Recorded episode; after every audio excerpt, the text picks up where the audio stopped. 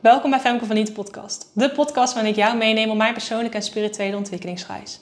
Ik heb niet het antwoord, enkel mijn eigen ervaringen, kennis en inzichten die ik met jullie kan delen en wellicht ook die van anderen. En daarom ga ik met mensen in gesprek over wat zij met de kennis van nu tegen hun jongeren zelf zouden willen vertellen. En heb ik vandaag Jan tegenover zitten. En Jan is een oud docent van mij, maar daarnaast heeft hij ook zijn eigen praktijk waarin hij energetische therapie doet, uh, uh, shamanisme en eigenlijk van alles. ja, dat klopt. Ik wil je dus heel erg bedanken vandaag dat je wil langskomen. En zou je voor de mensen die jou dus nog niet kennen eigenlijk zelf even een beeld kunnen geven van wie je bent? Ja, natuurlijk. Uh, ja, en ik vind het fijn dat je dit keer bij mij langs bent gekomen op uh, de boerderij in Margaten. en we niet in Rosmalen zitten. Uh, ja, ik ben Jan, een complementair therapeut, sinds een jaar of acht. Uh, daarvoor had ik een heel andere voorgeschiedenis. Ik kom uit het internationaal bedrijfsleven. Uh, met veel reizen en veel klanten. En in de ICT is een hele hectische wereld. Ehm, ik werkte daar wel altijd met mensen. Als afdelingsleider, als, als eh, projectmanager waarin je mensen begeleidt in het werk wat ze moeten doen, maar ook in hun carrière en hun loopbaan. En dat heb ik eigenlijk voortgezet, alleen dan nu meer één op één in een andere setting van de complementaire geneeskunde en de alternatieve geneeswijze. En je zei ook van ik heb dan bij internationale bedrijven gewerkt. Um, was je toen al wel bezig met de spiritualiteit? Um, eigenlijk niet. Dat is pas gekomen in 2006. Uh, toevallig wel op mijn werk. We hadden daar een, een, groep medewerkers, die hadden een netwerk of professionals. En één keer in de maand of twee maanden organiseerden we een lezing. En op een avond over duurzaamheid en spiritualiteit kwam ik bij een workshop terecht. En die heeft mijn, mijn leven veranderd. wat gebeurde met die workshop? Um, die workshop, daar maakten ze een despacho. Dat is eigenlijk een offer wat je maakt Ehm, een, een, een, driedimensionale mandala waarin je allemaal wensen legt voor jezelf, voor je familie, voor de wereld. En daar voeg je allemaal natuurlijke ingrediënten aan toe, symbolisch. Uh, rijst voor vruchtbaarheid, pepertjes voor bescherming, confetti en snoepjes voor, voor plezier en geluk. Dus daar ben je een tijd mee bezig.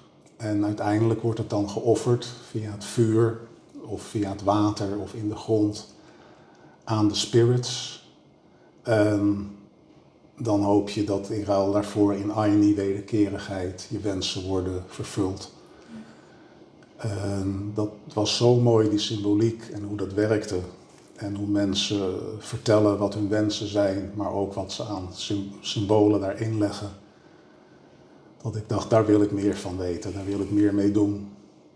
En eigenlijk die, die avond is een omslag geweest in mijn leven en de rest van mijn, van mijn loopbaan. Want hoe herinner jij dan je leven wat er voorkwam? Um, dat was hard werken, uh, carrière maken. Ook heel leuk als je jong bent. Dan wil je graag uh, reizen, dingen doen, dingen zien, uh, groeien, belangrijk zijn. Eh, na die omslag, ja, dan ga je toch anders naar de wereld kijken en wat belangrijk is wat je wil bereiken. En dan meer vanuit, vanuit jezelf, vanuit rust, vanuit je omgeving en weg van de hectiek en de malle molen. Hoe was dat om dat te gaan ervaren wanneer je het door gaat krijgen van hé, hey, ik wil een andere kant op? Um, op zich wel raar, want het botst, dat zijn twee werelden. Ja. Uh, wat vertel je aan je collega's? Uh, als je een week op, op cursus gaat, uh, vragen ze allemaal, goh, ga je op vakantie, waar ga je naartoe? Gaan je vrouw en kinderen mee? Ja. En dan is het toch wel, vond ik het moeilijk om te zeggen, nou, ik ga naar een shamanistische cursus. Ehm, daar gaan we ja, behandelingen doen en werken met de spirits. Hoe reageerden ze daarop? Um, eerst vertelde ik het niet ja. en later wel. En dan is heel grappig dat de mensen dan zeggen: Goh, wat interessant. En ja. vertel er eens wat meer over. Dus daar waar je eerst denkt, nou dat zullen ze raar vinden en dat wijzen ze af, Ja. eh, ja, vonden ze dat heel leuk dat ik, dat ik dat ging doen. Ze zeiden er wel bij, nou het is niet mijn wereld, het zou niet mijn ding zijn. Maar ze vinden, ja, vonden het wel interessant en wilden er ook wel meer over horen. En toen ben je dus eigenlijk gewoon, als ik het goed zeg, een terugreis richting jezelf gaan maken, denk ik. Ja, ja, een beetje wel. Ja. Want je vraagt je ook af, goh, wil ik in het bedrijfsleven blijven? Ja. Of wil ik toch meer eh, in deze richting doorgaan en daar misschien wel mijn werk van maken? Ja. Hoe was dat om dan zo te ervaren dat je dan die twee kanten zo tegelijk hebt spelen? En dan eigenlijk dan de ene kant wil je het nog niet zeggen, maar de andere kant zeg je het wel, mensen reageren positief. Maar ehm, ja, hoe was het dan uiteindelijk om toch die ehm, knoop door te hakken? Ja, je, je begint klein eh, met mensen te behandelen. Ja. Eh, dan gaat dat groeien en krijg je meer klanten. Ehm, ik heb toen gevraagd of ik een sabbatical kon krijgen van een jaar. Dat is tien jaar geleden. Ehm, en, en nou, gelukkig mocht dat. Eh, ben ik naar Peru gegaan. Daar heb ik eh, een reis gemaakt, veel gewerkt met shamanen op verschillende plaatsen, rituelen gedaan, inwijdingen gekregen, heel veel geleerd. En tijdens die reis wist ik eigenlijk al, ik ga nooit meer terug naar mijn oude baan en mijn werk en het bedrijfsleven. Ik ga ermee stoppen. En ik ga mijn, mijn, mijn, leven een andere richting geven. En ik ga door met de praktijk. En wat had je tijdens die reis van Peru, wat is het meest ervan bijgebleven? Eh, de rituelen en hoe bijzonder die zijn en de inzichten die je krijgt. Mensen vragen altijd, heb je ayahuasca gedaan? Eh, en, en nee, want ik denk wat ik daar heb meegemaakt met de shamanen, dat gaat nog veel dieper en is veel mooier dan zo'n ayahuasca-sessie.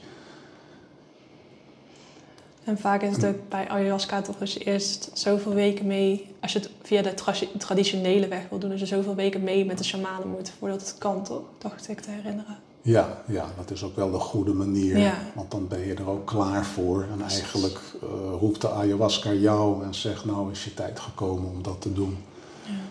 Maar we hebben daar heel, heel veel rituelen gedaan. En, en wat mij het meest is bijgebleven, eh, dat is dat ik een coca-leaf reading krijg. Dat waren twee shamanen en die gooien dan coca-bladeren neer en daaruit ja, lezen ze jouw leven en jouw toekomst.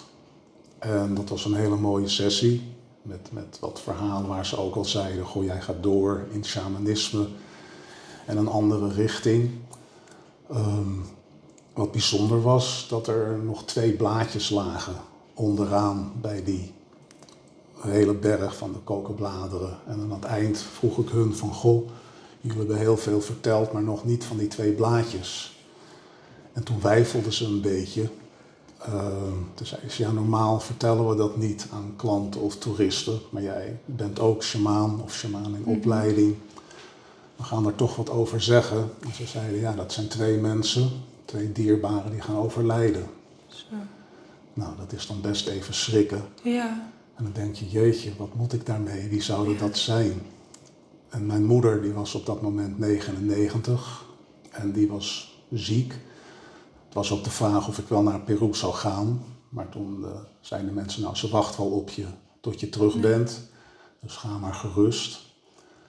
Eh, na terugkeer, toen is ze ook een paar weken daarna overleden.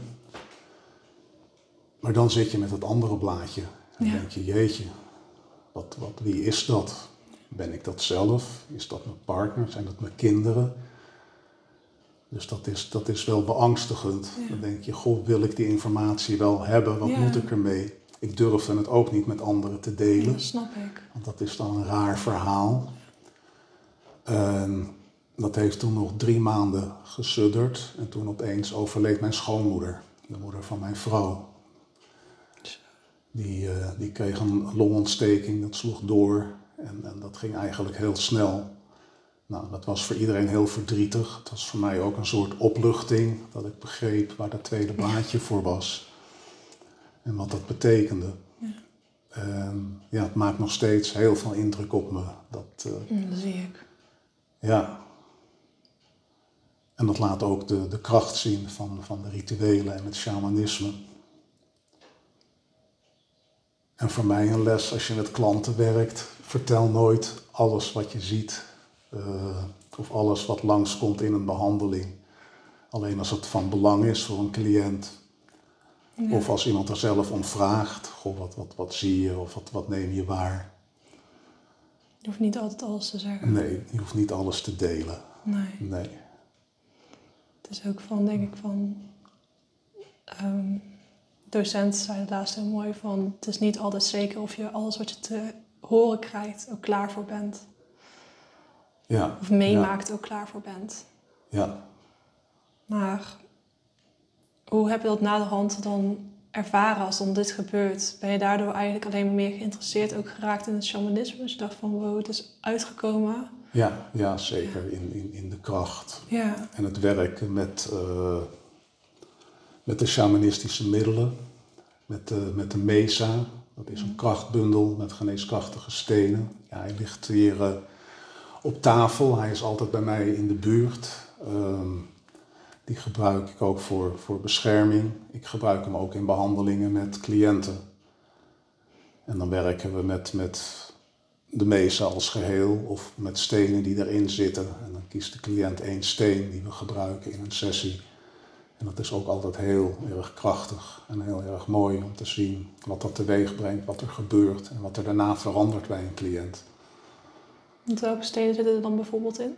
Uh, het zijn natuurstenen. Okay. Dus, dus uit de grond, vuurstenen, stenen die, die geslepen zijn door een rivier. Uh, een, een, steen van Machu Picchu. Oh, wow. uh, ja, dus heel, heel wisselend. En dan uiteindelijk dan bij de terugreis van Peru was het dan gebeurd en deze periode dan afgesloten. Maar um, welke cursussen heb je daarna dan bijvoorbeeld gevolgd in Nederland? Of ben je terug naar Peru gegaan? Of... Nee, nee. De, de, de eerste cursus die ik gedaan heb, dat is een cursus van negen weken. Ja.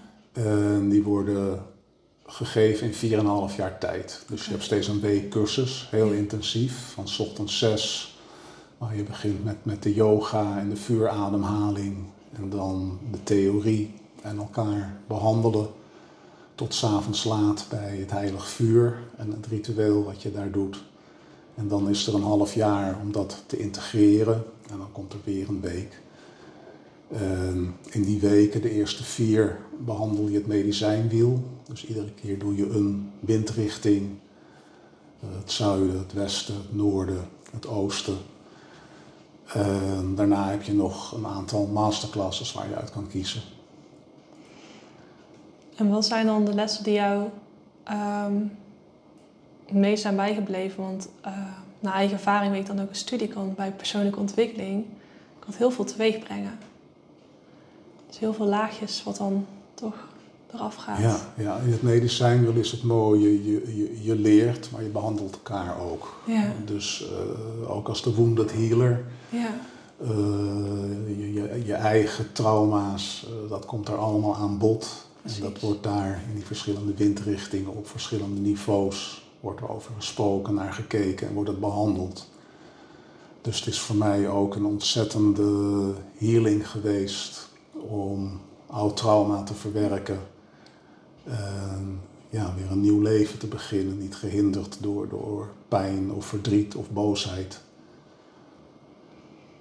En hoe voelt het dan om um, daarmee bezig te zijn? En dan zie je uiteindelijk dat je praktijk begint te lopen en dat het zo steeds groter, eigenlijk gewoon meer mensen mag bereiken, dat je meer mensen mag helpen. En begeleid je mensen dan ook nog um, vanuit dus die wounded healer uh, theorie? Of? Uh, je, je, neemt dat mee als bagage. Uh, het zijn een aantal dingen die je meegemaakt hebt en herkent, maar je kan dat natuurlijk nooit pro- projecteren op een cliënt. Nee, precies. dan heb je het gevaar van, van overdracht en tegenoverdracht. Ieder mens is uniek en een individu en die moet je op die manier behandelen. Maar ja, je kent natuurlijk wel de onderliggende problematiek als, als een ervaringsdeskundige. Um, kan daar beter handen en voeten aan geven. Het is makkelijker om, om met iemand te praten of iemand te behandelen met iets wat je zelf ook hebt ervaren. Dan dat je ja, alleen maar op het verhaal moet afgaan. En dan kan je minder goed aansluiten of focussen of de verbinding maken met die cliënt. En uiteindelijk heb je dan ook besloten om er zelf ook docent in te gaan worden, of met een paar vakken ervan. Ja, ja. nou, ik, ik heb eerst na de shamanistische opleiding, dat was bij een Amerikaans instituut, ja. uh, de Four Wind Society. En die opleiding heette Healing the Light Body, dus je mhm. lichtend lichaam, je energielichaam. En toen ik had besloten daarmee door te willen gaan, ja, dan heb je toch in Nederland je papiertje nodig om lid te kunnen worden van een beroepsvereniging, om aan te sluiten bij het register van complementaire therapeuten en om declarabel te zijn bij de alternatieve of de aanvullende ziektekostenverzekering. Dus ik ben toen een studie gaan doen aan de Hogeschool voor Geesteswetenschappen. En die zat in het centrum van Utrecht bij de directeur Hendrik Boswinkel. En dat ja, was een fantastische tijd. En dan doe je die opleiding van vier jaar en dan heb je je diploma. En kan je je ook vestigen als, als een erkend uh, complementair therapeut. En hoe ben je dan uiteindelijk bij het stukje van lesgeven terechtgekomen? Dat uh, na afronding van de studie ja, is gevraagd of ik ook wou doseren, met name dan op het gebied van het shamanisme. En dat in verbinding met de healing wijze en de energetische therapie. En dan um, ben je daarnaast dan ook nog hierin bezig? Was het, uh, de combinatie, was het fijn ook dan uh, om... Aan de kant, want je bent nog steeds docent ook bij de KAM nu. Ja. Om dan de combinatie te hebben met je praktijk en dan ook te doseren aan eigenlijk nieuwe therapeuten die komen. Ja, ja dat, is, dat is erg leuk. Ik ben nu docent bij het KAM. Dat is het Instituut voor Complementaire en Alternatief uh, Geneeskunde. En daar geef ik bijscholingen. En mensen kunnen dan hun punten halen, bijscholingspunten voor medische basiskennis of voor de psychosociale basiskennis. En ook daar geef ik dan workshops van één dag, zowel aan ervaren therapeuten die hun opleidingspunten nodig hebben of aan studenten. Mm-hmm. En dat is dan één dag een workshop um, waarvan ik er twee doe op het gebied van shamanisme. Eentje met shamanistische rituelen en een andere met het maken van een despacho. Dat was dat initiële ritueel wat mij zo gegrepen heeft en mijn leven heeft veranderd. En daarnaast geef ik nog EFT, eh, e een dagcursus. En dat is emotionele vrijheid, emotional freedom therapy. En dat is een kloptherapie op de meridianen of de energiebanen in het lichaam. Dat is dan toch dat uh, hier stond het weer voor. Dus zo gaat over je lichaam heen gaat, toch? Dacht ik uh, even. Nee, nee, nee. Niet, klopt, klopt op. Je, hebt, je hebt twaalf meridianen. Ja, precies. Oké. En die zijn allemaal verbonden aan organen en hebben te maken met emoties. En als mensen een trauma hebben over iets, uh, door daarop te kloppen en de, het kernwoord van het trauma uit te spreken, dan gebeurt er iets in je systeem en de amygdala het punt waar alle uh, emotionele ervaringen worden opgeslagen, waar je alarmsysteem zit. En je klopt hier bij je oog en onder je neus en op je kin en op je borst, onder je arm en op de vingers. En met die, met die cursus, die workshop, dat is heel leuk, want je leert mensen iets, maar smiddags doen we het ook in de praktijk. En dan behandelen mensen elkaar en dan heb je ook al in één keer de meest wonderbaarlijke resultaten waar, waar mensen opeens inzicht krijgen of, of zeggen, goh, het was een ontzettend trauma voor me, maar eigenlijk is het weg. En het leuke is, je kan dat ook testen. Iemand die hoogtevrees heeft en die behandel je met die manier uh, een half uur of een uur. En daarna ga je in het gebouw naar de bovenste verdieping en je leunt over de leuning van, van de aula. Dat mensen zeggen, ja, de hoogtevrees is echt weg. Ik heb dit nooit gedurfd, nooit gekund. Dus dan heb je ook het bewijs Dat het niet eh, iemand zegt van ja, ja, ik merk wel iets, eh, het is wel goed. Ja. Je hebt meteen een bewijs van het resultaat. Oh, wauw. Het is Ja. ook bijzonder als je dat zo mag meemaken allemaal. Ja, ja. En ik geloof ook vaak van ehm, ergens is dan het vuurtje aangewakkerd. Bij jou was dan bij die sessie van van je werk, de workshop. Maar mm, als kind heb je dan nooit bijvoorbeeld een ervaring gehad erin? Of in het spirituele? Of, eh, Nee, zelf, zelf eigenlijk niet. Ik had wel een tante, zuster Ja. van mijn moeder, die was medium. Dus die, die had wel contact met overledenen. Eh, mijn opa, die was magnetiseur. Die, die had een tijd bij de bank gewerkt, maar dat eh, ging mis. Die zat dan zonder werk door omstandigheden. En die kwam bij een magnetiseur en die zei, goh, maar dat kan jij ook. En Mhm. die is dat gaan doen in het gooi. Tot en met Soestdijk aan toe, waar die prins Bernhard heeft behandeld, Oh. eh, die last had van een arm. Dus ik vind dat toch wel eh, Ja. bijzonder. Dus ergens zit het wel Ja, in, in, in de genen Ja. of in het systeem. Ja, want ik was daar inderdaad Ja. benieuwd naar. Want ergens, eh, vaak als je ergens toch getriggerd door wordt, dan is het vaak ergens toch wel vooraf ook geweest. Dat je ergens in aanmerking al mee was gekomen. Maar als ik dan nou hoor met je familie. Ja. Hoe vond je dat als kind dan? Als je, als je je tante dan overledene ziet. En, was je daar nooit iets van door? Nee, was daar niet, niet zo mee bezig. En, en zij wou het niet te vaak doen, want zij droomde daarna, daarna altijd dagen van enge spinnen. Oh. Dus zij deed het ook maar heel selectief. En dan jouw oom, die deed dan magnetiseren dan? Met mijn opa. Of je Ja, opa, sorry. Ja, opa, sorry. Ja. Ja. En daar had je ook nooit eh, eigenlijk vragen bij van wat doet hij nou? Want Prins Bernhard komt erbij. En, eh, Nee, nee, nee, nee, eigenlijk niet. Nee, en ik heb hem zelf nooit gekend. Ik ben, ben een nakomertje. Oké. Dus ik heb, ik heb hem nooit in levende lijven gezien. Nee. Ik heb wel eens een, een, een reiki-opleiding gedaan, een korte opleiding. Het is dan een weekend. En daar zag ik opeens wel chakra's bij iemand. Dat je opeens van die lichtende trechtertjes ziet Ja. op het lichaam als je aan het werk bent. En dat is dan wel verrassend, dat je opeens denkt, goh, wat is dat? Wat zie ik nu? Ja. En is dat er wel of is dat er niet?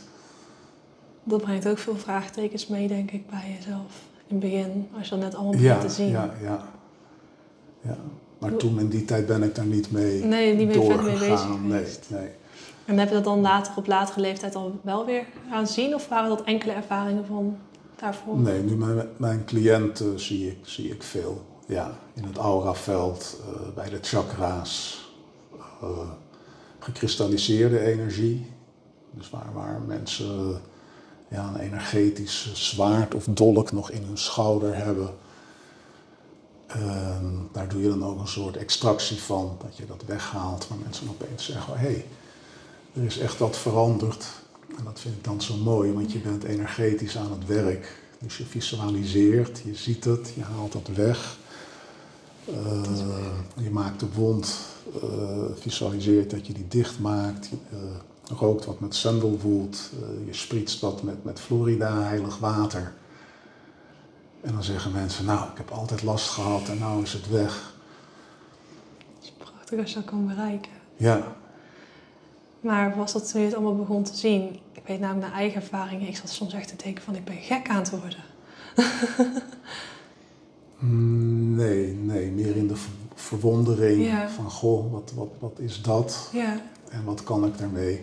En dat is natuurlijk ook begonnen bij die shamanistische opleiding, waar we bij elkaar waren. En dan moet je je voorstellen, dat is in een hele grote zaal. Dat was dan in, in, in een kasteel of iets waar we bij elkaar kwamen met 60 mensen.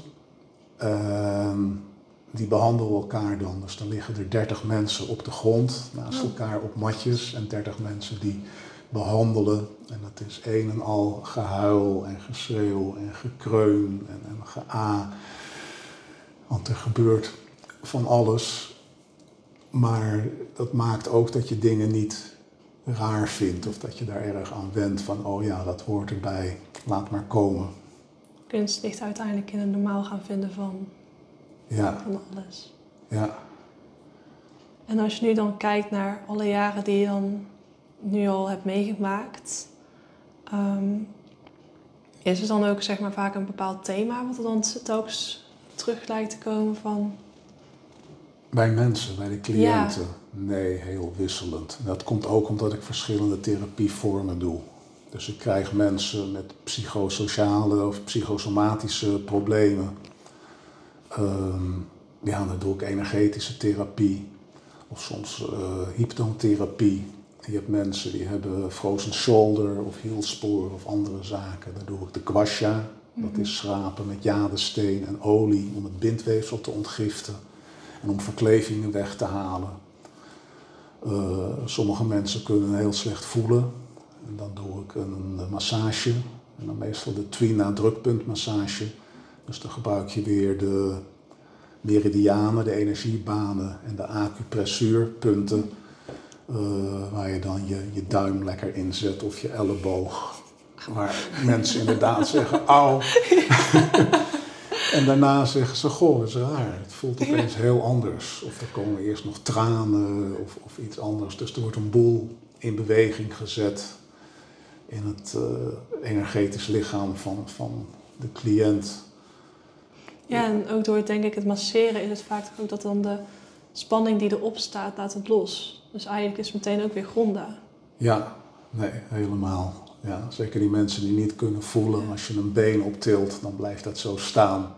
Terwijl als je zegt, goh, ontspan, dan valt het weer naar beneden. Toen zeggen ze, goh, dat heb ik nou het laatste half jaar nooit meer gedaan of gevoeld. Dat ik me kan ontspannen. Die staan altijd zo aangespannen en, en op scherp dat iemand dat eerst weer moet leren ja. om, om los te laten. En wat voor tips geef je dan mee om bijvoorbeeld buiten huis te gaan oefenen om te gaan leren ontspannen?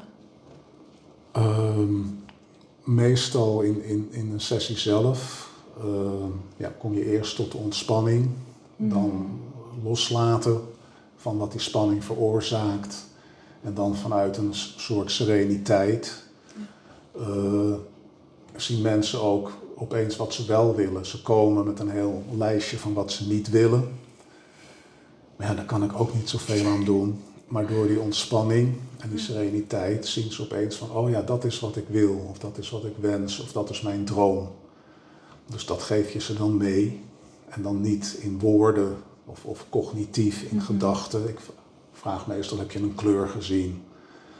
Uh, hoe je je nu voelt, die ontspanning, die sereniteit, hoe ziet het eruit? En dan komt er een gebaar van vrijheid, of er komt een, een gebaar van, van geborgenheid, of er komt iets van, nou, het is alsof ik zweef.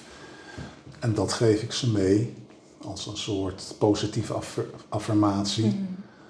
Zodat op het moment dat ze zeggen, goh, het was bij Jan fijn, maar nou twee dagen verder uh, zit ik weer in mijn normale patroon hoe was dat ook alweer? Nou, door aan die kleur te denken, door dat gebaar te maken, door je te herinneren. Uh, wat was ook alweer mijn wens? Of wat wil ik wel? Waar wil ik naartoe? Ze krijgen vaak een steen mee. En die dragen ze in een broekzak. Uh, dames doen vaak in een BH. En dan zeggen ze, ja, dan voel ik even aan die steen. Dan ben ik daar weer terug. En dan kan ik van daaruit weer verder. Dus je krijgt een ankerpunt mee. Waar, waar, van waar je door kan gaan en waar je op kan terugvallen als je het even kwijt bent. Met een intentie eraan komt. Ja, precies, die intentie zit eraan. Ja. En daarnaast doe jij bijvoorbeeld zelf om zelf te ontspannen. Wat voor uh, hobby's heb je? Want je hebt echt een prachtig huis. Een heel mooi landgoed erachter. Ja, ja, grote boerderij, een stuk land. Uh, we hebben drie paarden staan daar, dus ik ga heel graag paardrijden samen met mijn partner. Dat kan hier uh, uitstekend door het bos, over het plateau. En het is hier ook fantastisch om te wandelen. En om dan te ontspannen voor mezelf, uh, kijk ik door de ogen van mijn krachtdieren. want normaal ja, lopen we en, en, en, en kijk je oppervlakkig. Mhm. Maar als je op verschillende niveaus kijkt, dan zie je ook andere dingen. Zoals? Uh, normaal kijken we een beetje door de ogen van de slang. Dat is fysiek. Alles zoals het is. Eh, groen is groen en, en, en blauw is blauw. Ehm, je, je, je, je trauma's die je meeneemt of de dingen die je meesleept, waar je je mee identificeert. Eh, als je wat verder kijkt van de slang, dan zie je ook dat je dat los kan laten, ook in, in het bos, in de natuur. Een slang die, die vervuilt, die laat in één keer alles achter en die gaat verder met haar nieuwe huid over het pad van de schoonheid. Dus als je zo leert kijken, niet, niet naar de nare dingen die in je hoofd rondspulken, waar je je mee bezighoudt, maar meer naar, naar de schoonheid, naar de natuur, naar de geluiden die je hoort, eh, wat je ruikt in het bos, dan kijk je al op een heel andere manier. En als je dan een niveau hoger gaat, dan ga je naar het niveau van, van de jaguar, de otorongo in het oerwoud of de lichtende krijger. Dan ben je bewust op gevaar, maar je ziet ook daarnaast de mogelijkheden, wat er allemaal kan als je dat meeneemt. Dan ga je nog verder, dan kijk je door de ogen van de kolibrie. En dat is dan een klein vogeltje dat kan stilstaan in vlucht. Die maakt honderden slagen per seconde met, met de vleugeltjes. En dan zoekt ze een mooie bloem en daaruit drinkt ze van de nectar. En ik noem dat altijd de nectar van het leven. Waar je ook ziet, goh, mijn wensen, mijn mogelijkheden, de creatie, de manifestatie. Nou, de meeste mensen vergeten dat helemaal. Dat, je, dat je mag dromen, mag fantaseren. En door dat te visualiseren weet je ook weer wat je wil. En is er eigenlijk al een richting die je uitgaat. En dan tot slot, dan, dan stijg je op naar het niveau van, van de adelaar, van de condor. De shamanen zeggen dan, je vliegt vleugel aan vleugel met great spirit, met een grote geest op goddelijk niveau. En dan kom je op het gebied zonder woorden. Dus de stilte, te kijken naar de aarde, ver beneden je, het grote geheel. En dan kan ik denken, goh, wat wil ik echt? Wat is mijn plekje daar? Waarvoor ben ik gekomen? Waar ben ik voor gekomen? Wat is mijn kosmische opdracht? En dat allemaal in stilte, maar dan krijg je een beeld. Je kan het niet oproepen, het komt vanuit die stilte. Nou, en dan kan je weer afdalen naar de aarde en de boel in beweging zetten. Wauw. Klinkt het heel mooi. Ja, ja dat, is, dat is bijzonder. En ik doe het hier in het bos. Je kan het ook doen op het strand. Je kan het ook doen boven op een berg. Ik denk dat je het ook kan doen midden in de stad. Dat je even zegt, nou kijk ik op verschillende niveaus. Met verschillende ogen naar wat er allemaal om mij heen plaatsvindt. En wat mijn plekje of mijn, mijn deel is daarin. En heb je dan ook een persoonlijk krachtdier? Uh, wisselt een beetje. Ja. De shamanen hebben vaak een totemdier dat ze meenemen vanaf hun geboorte. En de krachtdieren die kan je aanroepen op het moment dat je ze nodig hebt. En dan blijven ze een week of twee weken bij je. Um, een totemdier. Uh, ik, ik, denk vaak de muis. Die klein is en met een snorharen voelt wat er is. En, en niet meteen zo groot en machtig hoeft te zijn. Ingetogen. Ah, in, ingetogen, ja. Nootjes verzameld en, en zo de eigen, eigen ding doet. En heb je daarnaast dan af en toe de krachtdieren die langskomen? Of? Ja, ik, voor mezelf veel de vier die ik noemde. De slang, de jaguar, de kolibrie en de adelaar. Maar dan soms ook, ook ja, andere. Ik trek vaak een, een kaart uh, voor mijn cliënten, ook voor mezelf.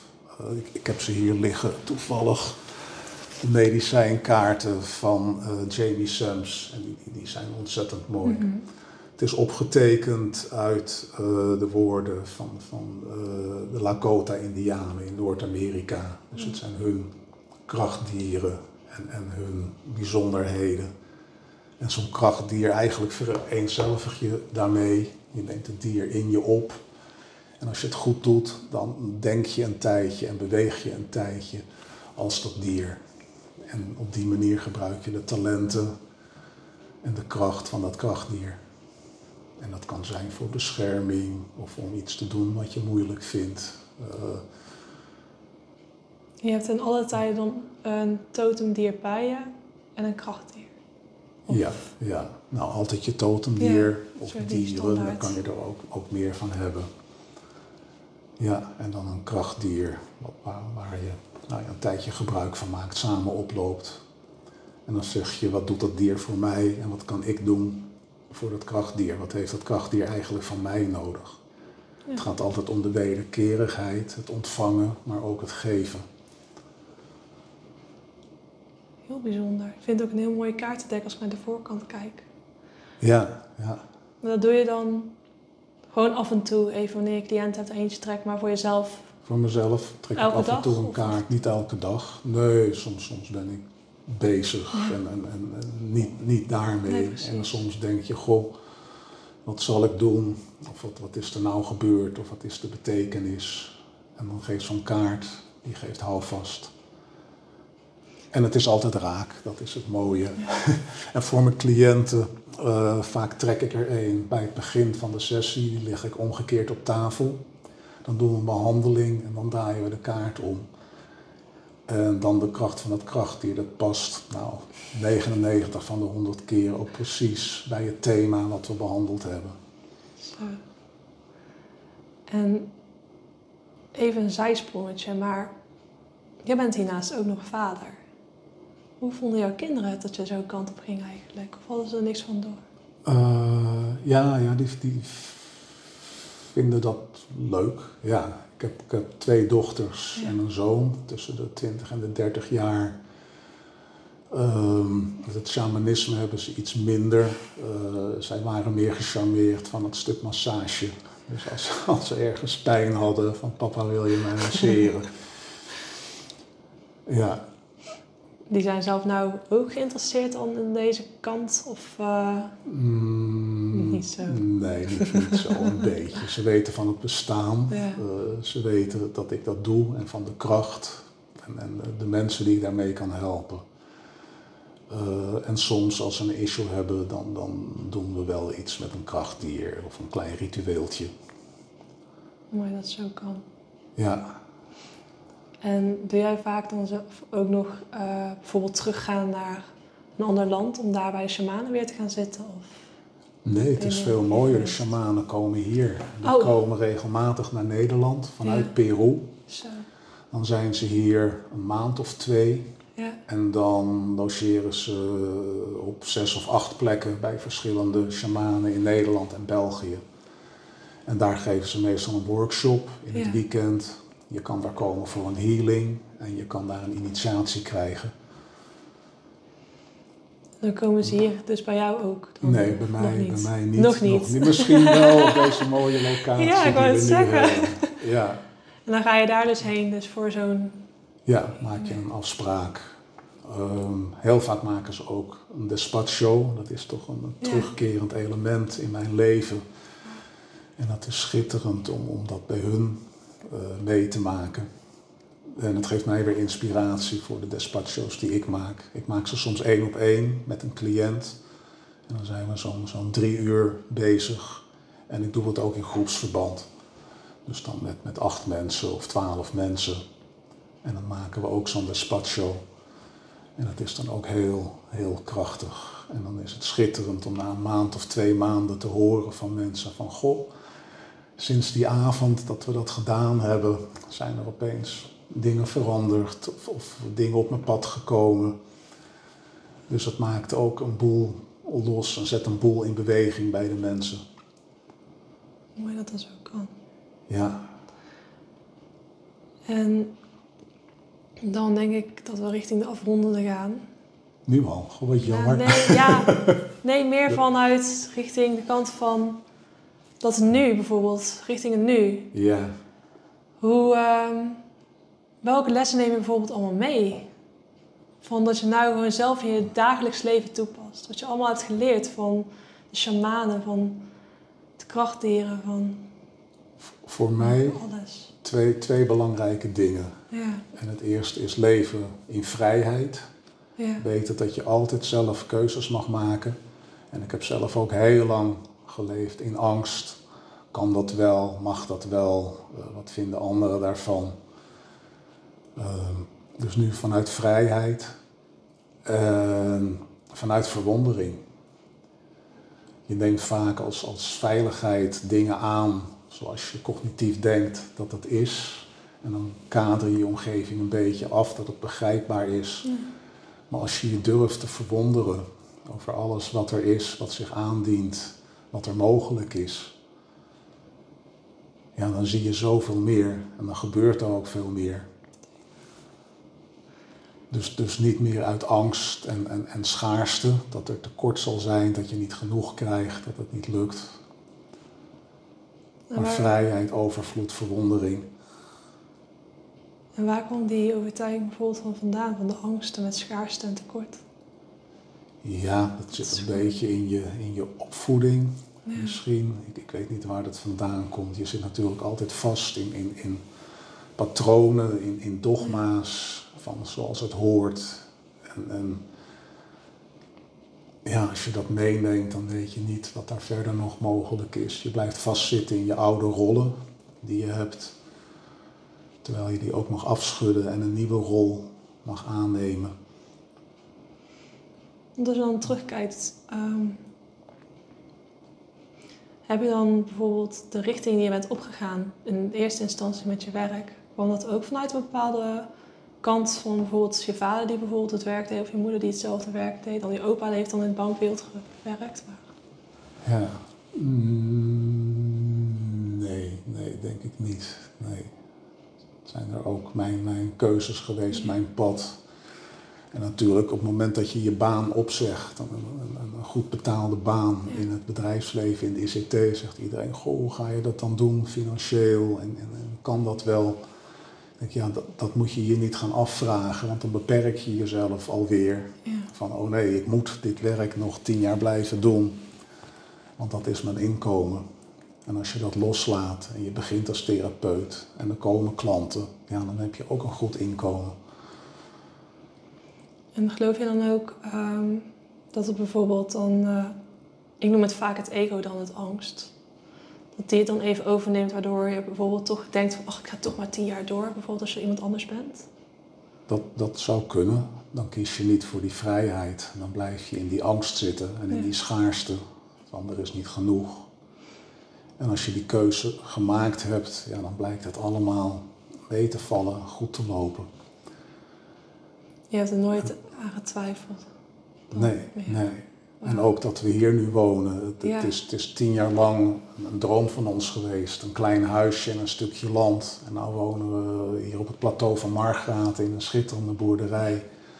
Met, met een groot stuk land achter het huis. Ehm, we zijn een bed and breakfast begonnen. Uh, we hebben hier zes slaapplaatsen. Dus het is geweldig in de zomer. Er komen wandelaars, er komen fietsers. Allemaal natuurmensen die voorbij komen. Uh, hele leuke gesprekken, hele bijzondere mensen. Vaak heel spirituele mensen, die dan heel blij zijn als ze horen dat ik uh, ook aan shamanisme doe, dat ik beoefen, shamaan ben. En dan komen er hele mooie gesprekken dat ze zeggen, goh wat fijn, uh, nou ja, wat je ook op school hebt, dat je zegt, goh je bent onder gelijkgestemden. Ja. En je kan vertellen wat je ziet, wat je voelt en je wordt begrepen. Je hebt ook nog een heel mooi eigenlijk op een hele mooie manier dit huis gekregen, gekocht. Ja, ja. Zou je daarover iets willen vertellen? Um, dat, dat, dat, dat we hier terecht kwamen, dat kwam eigenlijk door een, een, kennis van mij, een goede vriend. Die woont hier in Gulpen in de buurt. En die was aan het eten met zijn vrouw bij een collega van haar. En die mensen lieten zich ontvallen dat ze heel misschien zouden gaan verhuizen. Ehm, toen heeft hij mij getipt en gezegd: ga eens kijken. En we zijn hier naartoe gegaan. Ja, toen was het zo schitterend dat we zeiden: Jeetje, wat nou? Want we waren helemaal niet van plan om te gaan verhuizen. En opeens ja, sta je op je droomplek in het paradijs en zeg: Ja, als we dit voorbij laten gaan, ja, dan komt dat misschien nooit meer. Dus een soort, voldongen feit dat je zei, ja, we moeten deze stap maken. Wat bijzonder was, uh, mijn vrouw die had op een schildercursus had ze het thema roest. En daar heeft ze een schilderij gemaakt van een, van een blauwe poort met een, met een slot op de deur. Nou, dat is precies de deur hier van de boerderij voor het huis. Dus ergens heeft ze dat al gezien. Het schilderijtje hangt hierboven. Um, en ik zelf, toen we hier kwamen kijken, er stond, of er staat achter in de wei een enorme kastanjeboom, een hele mooie boom. En toen ik die zag, dan dacht ik, die ken ik. Hier ben ik geweest. En ik heb een tijd geleden een quantum healing, uh, hypnosetherapie sessie gedaan. Dan ben je bijna een hele dag onder hypnose. Uh, heb je gesprekken met je hogere zelf op zielsniveau. En daar kwamen we op een gegeven moment op de plek waar je gaat overlijden. En dat was in de natuur onder een boom.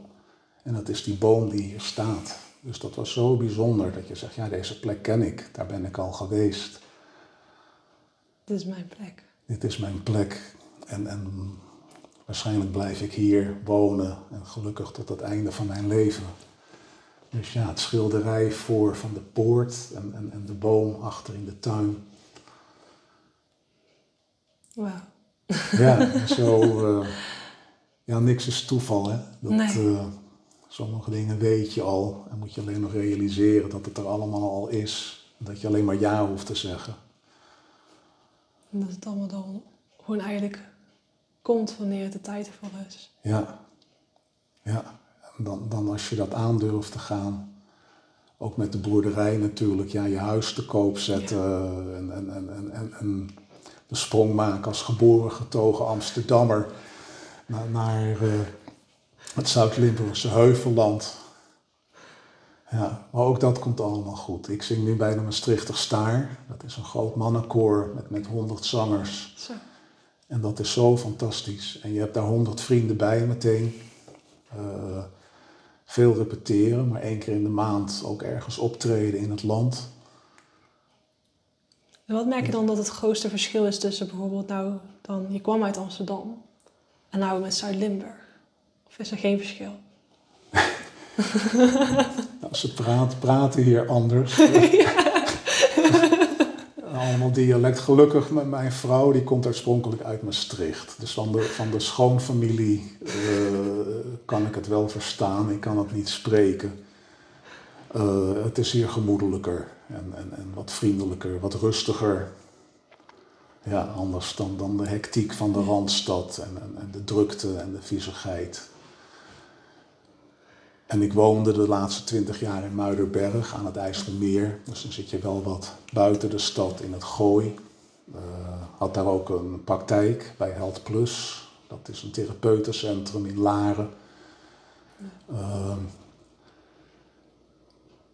en, en ja, hier, hier, hier het, is, het is rustig. We zijn bijna de hele dag buiten eigenlijk. En dat had je in de Randstad niet. Dan was je of in huis of je zei, goh, we gaan iets doen. En dan ging je ergens heen naar buiten. Maar hier zijn we de hele dag bezig. Uh, in het weiland, in de moestuin. Uh, met paardrijden, met wandelen. Heerlijk. Ja. Gewoon echt de rust. Die hier ervaren. En als je de drukke wereld wil opzoeken, dan ga je wel met de auto. Ma Maastricht ligt hier acht kilometer vandaan. Dus dat op zich ben je zo in de stad en in het leven. Duitsland was ook al om de hoek, had ik door. Duitsland ook, ja. Dat is ineens welkom in Duitsland. ja, ja. België ligt er vlakbij. Ja, internationaal. Ik kan ook alleen. Heerlijk. Ja. En dan ga ik toch denk ik wel de laatste vraag gaan stellen. Wat zou jij met de kennis van nu aan jouw jongeren zelf willen meegeven? Ja, wat, wat we eigenlijk net al benoemd hebben van de lessen. Leef, durf te leven in vrijheid en blijf je verwonderen. En als ik dat eerder had geweten, of eerder had gedaan, want je weet het misschien al wel, ja, dan had je toch eerder stappen genomen of, of je hart gevolgd, je ziel gevolgd en die dingen gedaan die je graag wil doen. Niet laten tegenhouden door de angst. Ja. En uiteindelijk komt het nu toch allemaal. op zijn plek. Ja. Het is mooi dat het zo loopt alsnog. Ja, nee, zeker. Wil ik je heel erg bedanken voor dit gesprek. Ja, erg leuk dat je hier was, Femke. En uh, dankjewel.